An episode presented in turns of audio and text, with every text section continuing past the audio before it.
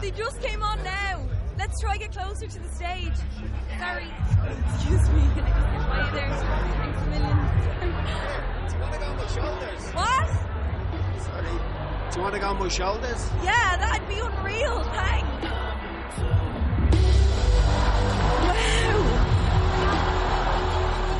3 celebrates connections made by music this summer. Find out more at 3.ie/music. Blog Talk Radio.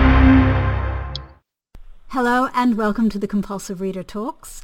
I'm Magdalena Ball, and today's guest, Ali Cobby Eckerman's first collection of poetry, A Little Bit Long Time, and Kami in 2010, both quickly sold out their first print runs. Her second verse novel, Ruby Moonlight, won the inaugural Kuril Dagan National Manuscript Editing Award and the 2013 New South Wales Premier's Literary Award for Poetry plus Book of the Year Award. She's here today to read from and talk about her new book, Inside My Mother. Ali, welcome. Hello, and hello, listeners. Now, I heard you read at the Sydney Writers' Festival in the My Mother's Heart session, and I was so moved not only by the collective spirit of the poets and the power of the work, but also by the way the audience was drawn in and seemed to participate in the whole process. I felt almost like you were the mother of that session. I think maybe there is an element of that. I was the facilitator, but, even though... that might have given me a larger role. We really work on the quality of everyone and the quality of voice, but I don't think I can help my maternal instincts. I think it's the residue of not being allowed to grow up my son and having to wait 18 years to get him back. And so some of my maternalism haven't been used yet, and so I bring it to groups like that, and I'm always watching to make sure, by reading faces and body language, that everyone feels comfortable and really part of the group. Did you get to choose the topic? I mean, obviously the topic is quite relevant to your own book, but also the structure and the process for it? Yeah, that was a title that I conceived, because I thought it would prompt original thought from all the participants. As it did, indeed, because there were so many interesting and different interpretations of what it meant to talk about my mother or the notion of motherhood. Yeah, and mother as country, as often Aboriginal people relate to. So I really enjoyed the journey of watching the other poets talk about the title and how it might relate back to them, and then, seeing that freshness in their writings. For sure. I have to ask you about the ring-in. At one point towards the end of the session, there was a guy who jokingly started to shout a few things out, and he joined the stage. He sounded to me like he was English. Was that planned? Or is that a secret? Yes, that was planned. He's an integral part of the Redfern Community Writers Group. His family's from Trinidad, but he did grow up in London. Mm-hmm. And when we were thinking about the heckler, Will was the obvious choice because of his accent. And it's been lovely working with him, because the issues of racism and exclusion and being stared at, he's had those experiences larger, in more than one country. Yes. And I loved how some of the audience heckled him. Yes, and his poems, I mean, obviously the poem that he read was good. So I thought at that point, no, this has to have been planned. Yeah, I wanted to, there's a remarkable group of writers at the Redfern Community Writers Group. And, Redfern hasn't always had a voice, so it was a privilege to work with them, and then to work also with the mentorship of Lionel Fogarty and Maggie Walsh. Mm. And I wanted to show how poetry can orchestrate an emotional journey. And so when we were putting through the reading list, that's what I was showing them. So here we'll have a passive one, then Lionel might read a protest poem, and then there was the wonderful dialogues by Elizabeth Weimara.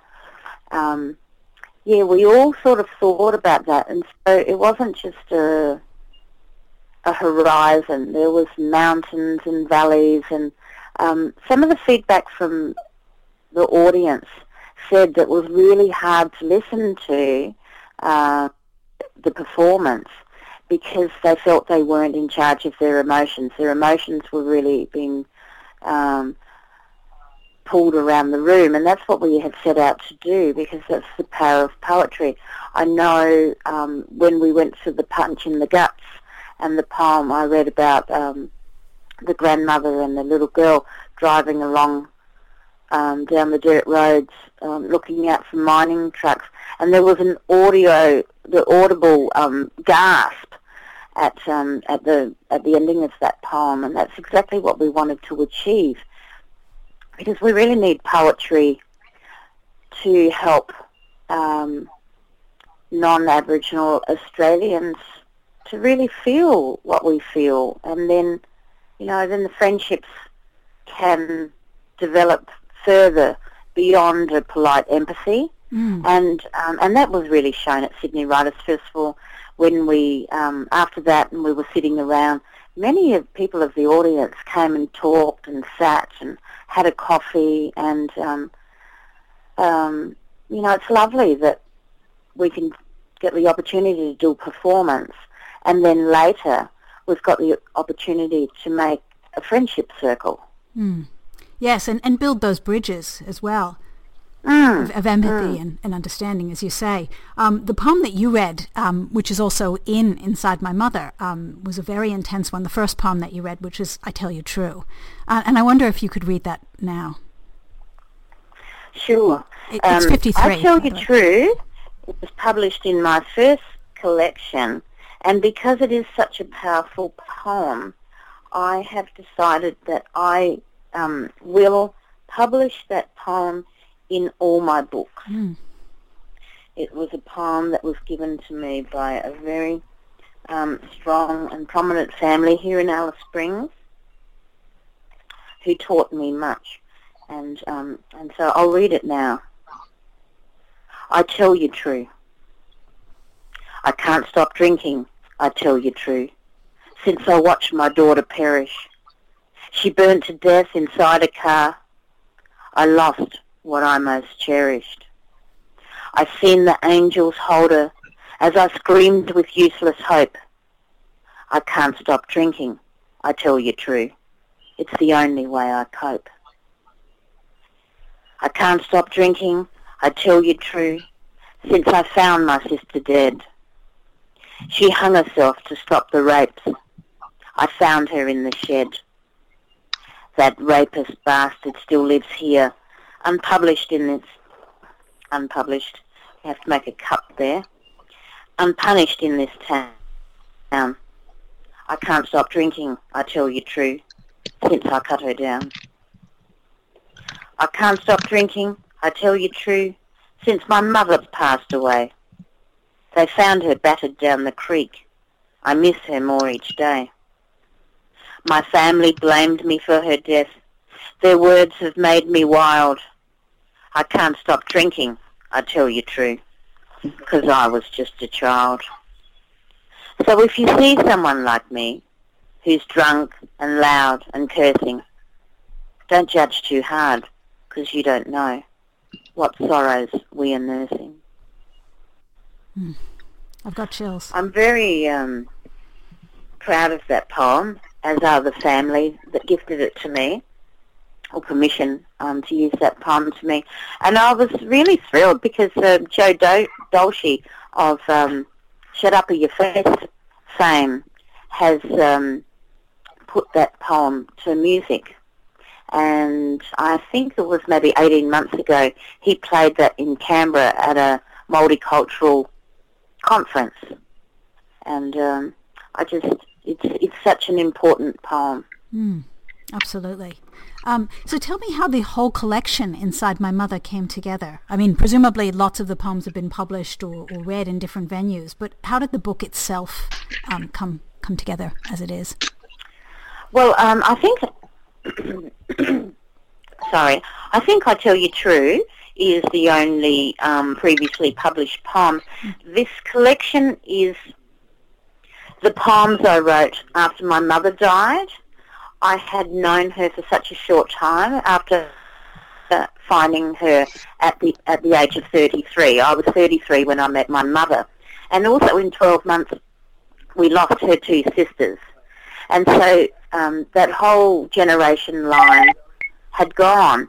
And I felt very scared because coming back into my family at such a late age, we never really had conversations about when they were gone because we were always playing catch-up time.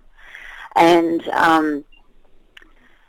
I felt very, very vulnerable. And again, you know, poetry is such a wonderful medium for me and gave me a grief platform, I think. And slowly I started writing and jotting down my thoughts and feelings, thinking about my grandmother and my mother's when this had happened to them. So it was lovely to sort of start recognising that it was a generational grief. Mm. And I was invited to the University of Iowa's International Writing Program, which is really quite prestigious. Mm. And I'm very proud to be the first Australian Aboriginal writer to attend there. And so I spent 3 months with 28 writers from 28 different countries. And it was just the most rewarding experience.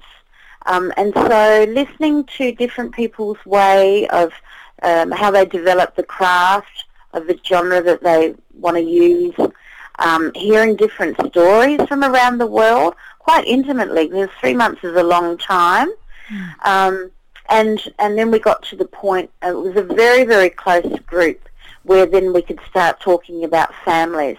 Some of the writers come from war-torn countries, so their stories were really quite profound for me, and that set the theme for Inside My Mother, and looking at the grief but also the ongoingness of living without her. Yes, and as you say, all those generational things too, the grandmother, the aunts, the mothering that we do of others. There seems to be, you know, so many implications for motherhood. And I suppose when you write about it, you keep finding her, don't you? You keep finding this mother in different places, in different colours, in different ways. Mm. I did spend a lot of time reflecting because, of course, my grandmother was born out bush and lived up until she was married, traditionally on country. My mother was also born out bush, traditional birth, and her time on country was cut short by the atomic bomb testing at Maralinga, when family had to leave our traditional country.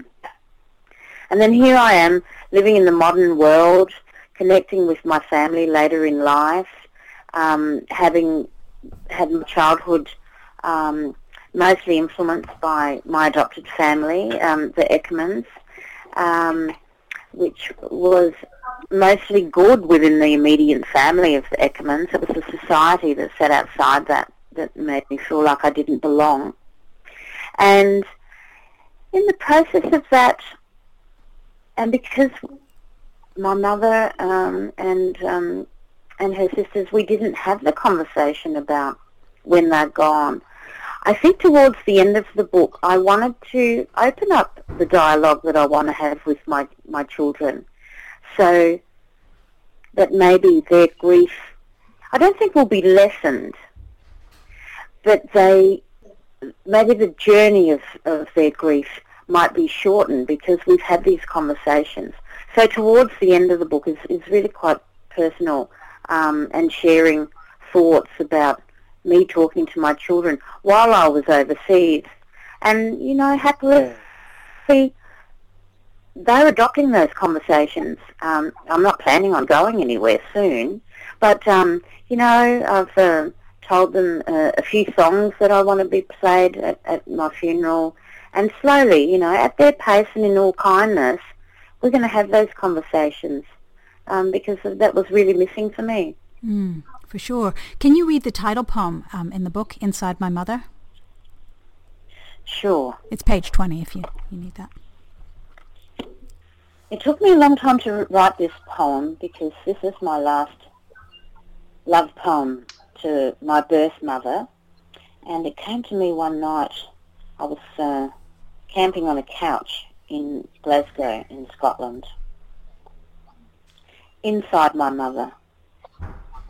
My mother screams as I touch her hair, attempting to brush away the coarseness with my hands, to entwine twigs filled with leaves into her locks, a tiara of green to soften her face. And our tears dry now, my mother is frailing. She talks only to those who have gone before, no longer seeing my love, no longer needing. And the wailing bursts from our mouths as she sinks to the ground, her mother, the earth, my mother, the dying.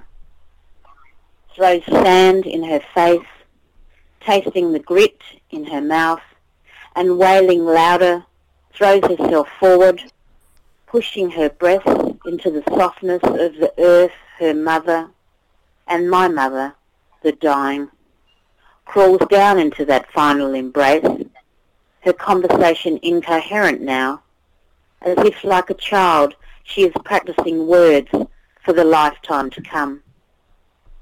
And the syllables loud and guttural spill over the sand, her mother, the earth, and I walk away leaving her there in that cradle, safely nestled in the roots of that tree, safe in her country, our solace, her grave.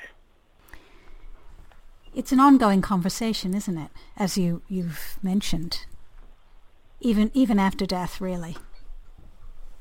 Yeah. I know she's still with me, guiding my way. Mm. Yes, and not only the mother from whom you were taken and the mother that was taken from, but this is the mother we find again and lose again in so many different ways, through death, through independence, and, you know, this tension between the desire to be free from those apron strings, to be ourselves, and the hunger for the protection that they hold. Mm. And, you know, the loss of my birth mum has strengthened the relationship I had with my adopted mother, which is really quite beautiful. I'm sure my birth mother would have wanted that because great respect to the woman who raised me and tried to guide me, tolerated my behaviour that took me searching across Australia, never closed the door on me, and you know, we're really good friends, me and Mum Frieda. I'm really proud of our relationship, and I really value it. And she's turned 80 now. You know, I've shared the experience of going, of her suffering a major stroke and watching her recovery, which is just amazing at that age. Mm. She's a tough old bird who, you know, has really taught me a lot of things. You know, I remember as a young girl, Mum Frieda's mother getting her driver's licence for the first time at 70 years of age after grandfather died. And she still wanted to sell flowers. She grew flowers for a living and get them down to the bus at Tanunda. And so she got her licence. She used to learn to drive at Sellicks Beach. You can drive the cars on the beach there. And all these adopted grandchildren and other grandchildren would all be hiding in the water because we thought it was probably the safest place because Grandma was behind the wheel of a car. But in doing that, it's taken me years to recognise, just in viewing that at the young age of 8 or 9. Mum Frieda's mother taught me that women can do anything. Mm. So on the that lessons note, from from women are just really profound, and I think I've been blessed that in the writing of this collection, that the expansion of the word mother has also expanded my eyes to see the strengths and learnings of women almost beyond the family. Yes. Well, I think, women who lose their mother, and I'm one myself, it suddenly becomes a kind of network of support that you find. So on that note, can you read the last cuppa? It's 90. I'm quite fond of this poem, and at the moment I'm in Alice Springs, and spent the last 3 weeks with my daughter Audrey, and so I've just been enjoying our time for me to be a mother, because I haven't always had that role, and it comes and goes. But as I mentioned earlier, this is how I imagine it will be. The last cuppa. And she just knew that one day she would fall asleep under the blanket that she carried everywhere as a veil from the evils of the world. And she just knew that the blanket would be decorated with a lap rug that her son had tucked around her, so he could hold her one last time. And she just knew that her daughter would just know when to come to dislodge the cup of tea and cold from the stiffening of her fingers and brush her hair. That's so wonderful. Now, one of the broader things that happens in this book, and we've talked about this a little, is this notion of the mother tongue or language, and that really plays out beautifully in the book. One of the poems that particularly moves me in this way is Kaleidoscope. Yeah, maybe I like these new poems, because for me, I think it's I can see a bit of a personal growth within myself. I'm very serious now as a writer. I've had some remarkable successes that I couldn't have foreseen, and I really value that. And I love the craft of writing, and I might read Kaleidoscope now. Oh, please, yes. I love this idea of the shore of languages and the idea of almost being born into it. Mm. It's 38 if you need a page number. Kaleidoscope. A boy sits on the shore of languages. Water babbles. There are no rocks, no constants. The tide laps gently. On the horizon, sunset appears, and colours stretch. Twilight will arrive, like vows that sustain the sky. Stars burst in a global dance. In the distance, a didgeridoo blows. Comets script the language name. The boy recognises his own. The sea babbles and blurs. The ocean becomes a kaleidoscope, agitating nightfall into shards that cling and separate. Starlight refracts for a moment, swirling its message. The boy lays down on the shore for a better view. The kaleidoscope begins to turn a little faster. The language names are twining like invisible string. The shards pirouette and fall upon each other, and the boy is sated, waiting for the approach of new. Yes, I really feel like this is almost a birth into language. Yeah, well, 4 years after finding my mum, then I found my son, my firstborn son, my only son. And so that journey was really quite concise. I was still getting to know my mum, and then all of a sudden I was a mum, greeting, you know, this handsome young lad at Alice Springs Airport and guiding him through the journey as I had known it for 4 years. Mm. So, yeah, I think there's a lot of him in there, and you know, always those memories are really strong when I come back to Alice Springs, because that's really where my own jigsaw and my son's jigsaw started bringing all the pieces together, and we both really grew here with the love and nurture of our families and culture. Yes, I feel like there's almost a theme running through the book and in what you're talking about, this notion of words as being healing. Yeah, well, we really need to get the message of the healing across. I think so much has been documented about the stolen generation, and people forget about the emotional impact that can be quite long-lasting or can even break people beyond recovery. Mm. And it's really important for me to share the voice, to get people to think about it a little bit deeper, and to write the poetry in a way that people can place themselves in the poem. Yes, to get inside it. And recognition, yeah. Inside that pain and inside that sense of loss. Yeah. Mm. So let's talk about animals. The work is full of them.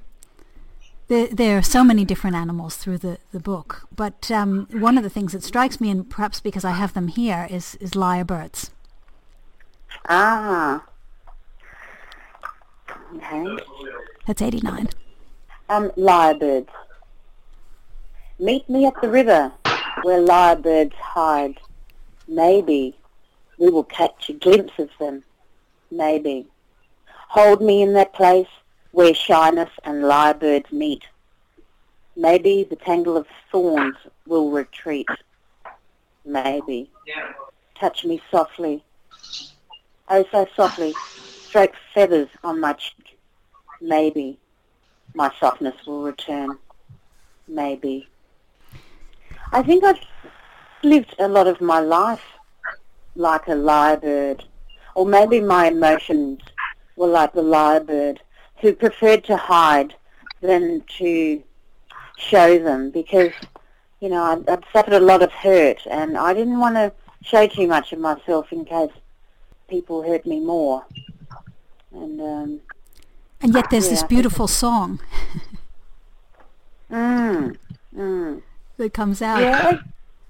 Yeah, I, you know, when I'm back on country, in the red dirt country in the central Australia, I can really feel the music of nature, and even seeing family walking down the street towards us, and our faces light up.